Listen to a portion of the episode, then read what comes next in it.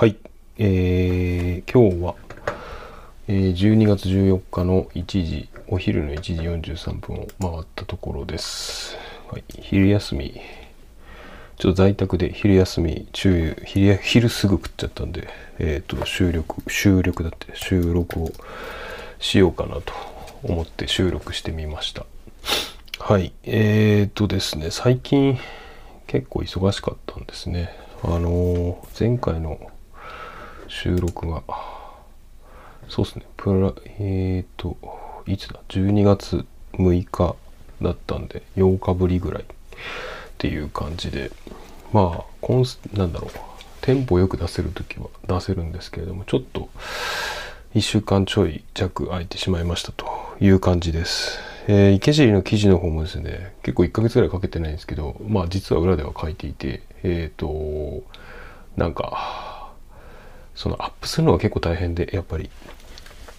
なんか誤字脱字のチェックしたりとか、まああと、まあそれでもするんですけど、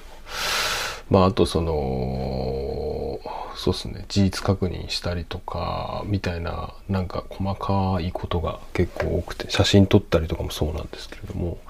まああるので、えっ、と、ちょっと11月、スケジュール見たらすごくて、で、11月、12月頭っていうところで、結構バタバタとしていまして、えーなかなか滞っていました。はい。あとダメですね。やっぱ平日に飲んでしまうと結構そのまま寝てしまったりとか、まああの、飲み疲れじゃないんですけど、疲れてしまって、えーそのまま寝てしまうみたいなことも結構あって、えーなかなか、えーかけずにっていう感じでした。はい、えーそんな感じで始めてみたいと思うんですけれども、まあ今日何話そうかなと思っていて、で、なんか、なんだろうな、結構面白い出来事とかメモってたりするんですけど、まあ今回は、あの、奥さんとですね、新宿の、まあ新宿駅、京王線の新宿駅でちょっと見た人について話してみたいなと思うんですけど、まあ、どんな人を見たかっていうとあのブルマと体操着履いたおじさんを体操着だったかな？ブルマ履いて体操着着たおじさんを見ましてですね。でまあなんだろうな。あんま覚えてないっていうか、まあ、覚えてるんですけどそれ自体は。なんかこうどういう顔だったかっていうのはちょっと覚えてないんですがまああのおじさんでで なんて言ったらいいですかね。顔自体はですねまあ多分髪の毛はちょっとその、まあ、交代されているような感じの方でで多分眼鏡かけてたような気がするんですけどもで割とこう眉毛とか濃いめの方だったかなと思ってでまあその用事があって新宿駅で京王線の新宿駅で降りるっていうタイミングででホーム着いたら、まあ、奥さんの方がなんかあの進行方向とは逆の方を3度見ぐらいしててでな何っていう感じで見たらその目線の先に、えーブルマ履いたおじさんがこう照れながら内股内股っぽかったのかな？プリって感じで立ってまして。でであんまりなんかその人のことをこうじろじろ見るのってよくないじゃないですか。まあ僕結構見ちゃう時あるんですけど。でえーっとただやっぱりなんだろうな。なかなかこうブルマ履いたおじさんってこう日常の風景の中で出くわさないのでえーっと人間だものっていうところで何度見かしちゃうんですよね。で僕なんか僕もやっぱり奥さんが3度見した後にこう奥さんにかぶせて4度見5度見ぐらいしちゃってですね。でまあ2人合わせて合計6回ぐらい多分目線が彼というか彼女にというか言ってたような気がするんですけどもなんかその度にこうなんなんて言ったらいいんですかね。あの漫画であるもじっとしたなんかこう内股でこう手をこ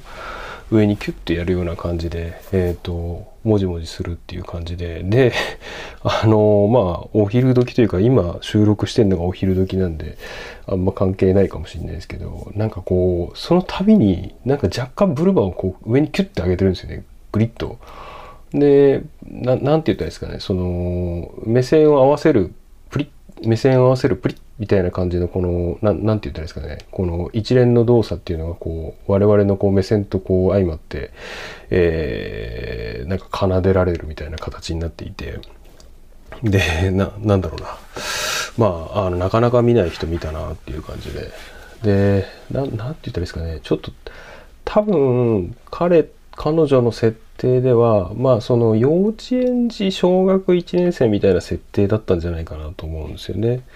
なんかその、傘も確か持ってたような気がするんですけど、傘もなんか子供用の傘みたいなの持ってて、うんって感じで、なんかこう、なんだろうな。結構久々にこうそういうそういう方というかそういうファッションの方見たファッションというか趣味なのかちょっと分かんないですけど見たなっていうところででまああんまりね東京だとそういう方って結構なんかなんだろうな自分のキャラを通すみたいな方って結構いるかなと思っていてやっぱ田舎っていうか僕仙台生まれなんですけど仙台とかだとあんま見ないなと思ってて仙台とかだと割とガチのこう変質者的な感じの人なのかなと思っててまあ昔違うポッドキャストというか池尻とかん中で話したと思うんですけどこう僕の地元にはですねいくつか何名かおじさんがいましてえっ、ー、とこうバイバイって言いながら早歩きで女子に近づくバイバイおじさんとかまああとじゃんけんしようっつってじゃんけんしてでその人指がないんですけどでそれを見て驚く子供を見て気持ちよくなってる指なしおじさんとかあと全身ピンクで、えー、なんか猫の住んでる小屋に住んでるピンクのおじさんとかまああとなんだろうタバコを常に10本ぐらい同時に吸うタバコおじさんとかタバコおじさんいたからいたっけかなでも確かいた気がするんだよな。とかね。まあちょっと結構ガチめの感じの人で。でやっぱ東京来るとこうまあそれとは変わってまあなんていうかになんだろう趣味というかあのこうなんだろうな趣味感を感じるそういう格好されてる方のその格好っていうのは趣味なんじゃない趣味というかまああの純粋に好きなことやってんじゃないかなと思っていうふうに、えー、見ることができましたと。でなんかこれってすごいいいなと思ってていいなっていうかまあなんか人に迷惑かけるようなこととかなんかこうもろ出しでその辺歩いてたらさすがに警察に捕まると思うんですけどまあなんか格好自体は別に人に迷惑かけなきゃ好きにすればっていう感じだと思うし多分そのブルマのおじさんもまあ多分日々すごい抑圧された生活を送ってんじゃないかなと思っていてまあ多分ね管理職の方とかだったらねまあその下からの突き上げと上からの圧力と早期退職みたいなね肩たたきみたいなところにこうのストレスに常に苛まれ苛まされていてでその結果がやっぱブルマってっていう感じになってんのかなとか何かいろいろこうなんだろうなそのブルマおじさんからこうを見てでその後のこうその日の活動の中でふとした時にブルマおじさんのこうなんだろうな何を彼がそうさせるのかみたいなことについて、えー、結構思いを馳せていたっていう話ですね。なんか昔リリー・フランキーさんにあの学生の時インタビューしたことあるんですけど、んまあ僕その当時やっぱりこう視野が狭くて1819とかだったんでまあなんかビトンとかグッチとかああいう大手ブランドってダサいっすよね。ストリートの方かっこいいっすよね。みたいな話をこうバカだからリリーさんにしたんですけどまあリリーさんやっぱ大人っていうかまあもちろん大人なんでその当時多分東京タワーとか書いてたタイミングなんじゃないかなと思うんですけどまああのまあでもその人がそういうことをして、えー、まあ、好きなもんを持ってでそれで自分が納得するんだったらそれでいいんじゃない？みたいな。人に迷惑かけなきゃみたいな話をこうしてくれてその当時はバカだからやっぱり分かんなかったんですけどやっぱ年取るにつれてまああのうん、まあ人に迷惑かけなきゃその人が幸せなんだったら別にいいんじゃない？どんなものが好きでもっていう。なんかなんだろう？トレラン好きだろうと山登るの好きだろうとアニメが好きだろうとビールが好きだろうと、うん。ね、高級ブランドが好きだろうとギャンブルが好きだろうと別に、うん、人に迷惑かけなくて。でその人が笑顔でいられるんであればそれはそれで別にいいんじゃないかなっていうふうに思うようになったというか。あのっていうことをですね、まあ、一連のあのこのブルマおじさんの話の中でまあ思ったかなという感じです。あともう一個思ったのがやっぱりあの収集つかなくなってくるっていうところがあるのかなと思っていて なんかあの僕があのお邪魔させていただいてるバーとかにあのまあ前隣に座ってた方が、まあ、女性の方っぽかったんですけどまあうんでもなんか全然喋らない方だったんでうーんもしかすると女装してんのかなと思って。でその方が先に出られてでまあそのマスターと別に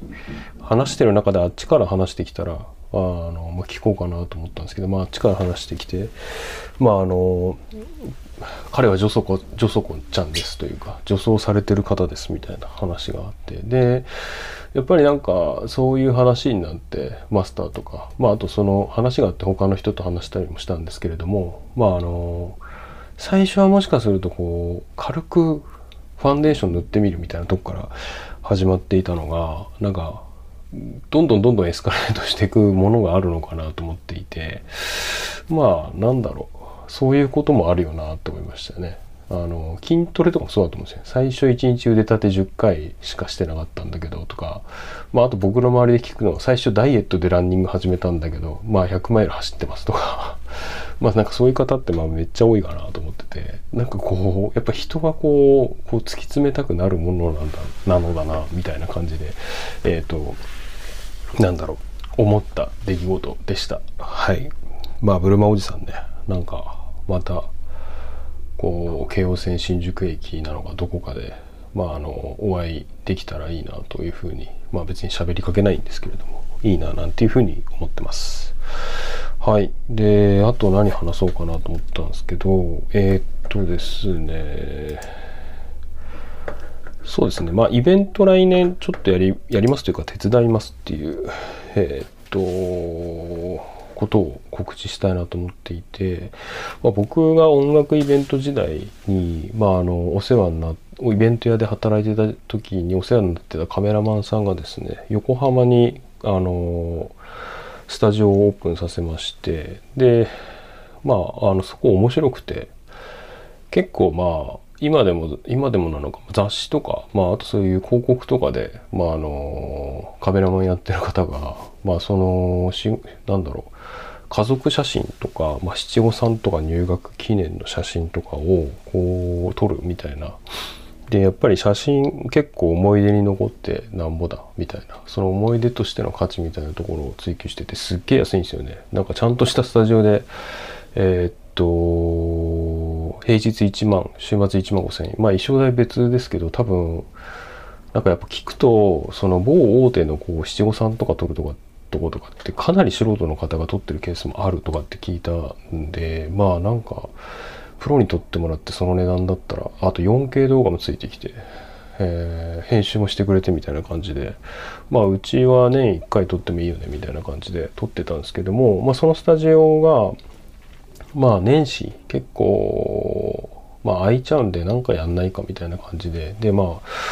まあ、池尻でなんかドカンってやるっていうよりかは、まあ一緒にやった方がいいんじゃないですかっていうお互いのお客さんというか知り合い呼んでっていう感じで、まあ、あの、まあ、ショップの展示とか、フリマとか、まあ、あと、フードとかを、こう、今、当たっていて、えー、まあなんか誰でも募集みたいな感じにすると収集つかなくなりそうなんで、まあまず知り合いから声をかけさせていただいて、えー、来年、えー、と3月5日の日曜日かなえ、ー、と、イベントをやる予定です。はい。ですね。まあ、そんな感じで進めてるんで、またなんかおいおい、えー、告知できることがあれば、あの、していきたいなというふうに思っています。はい。ということで、今日は水曜日ですね。えっ、と、まだ週の半ばっていうことで、えー、頑張っていきましょう。はい、それでは。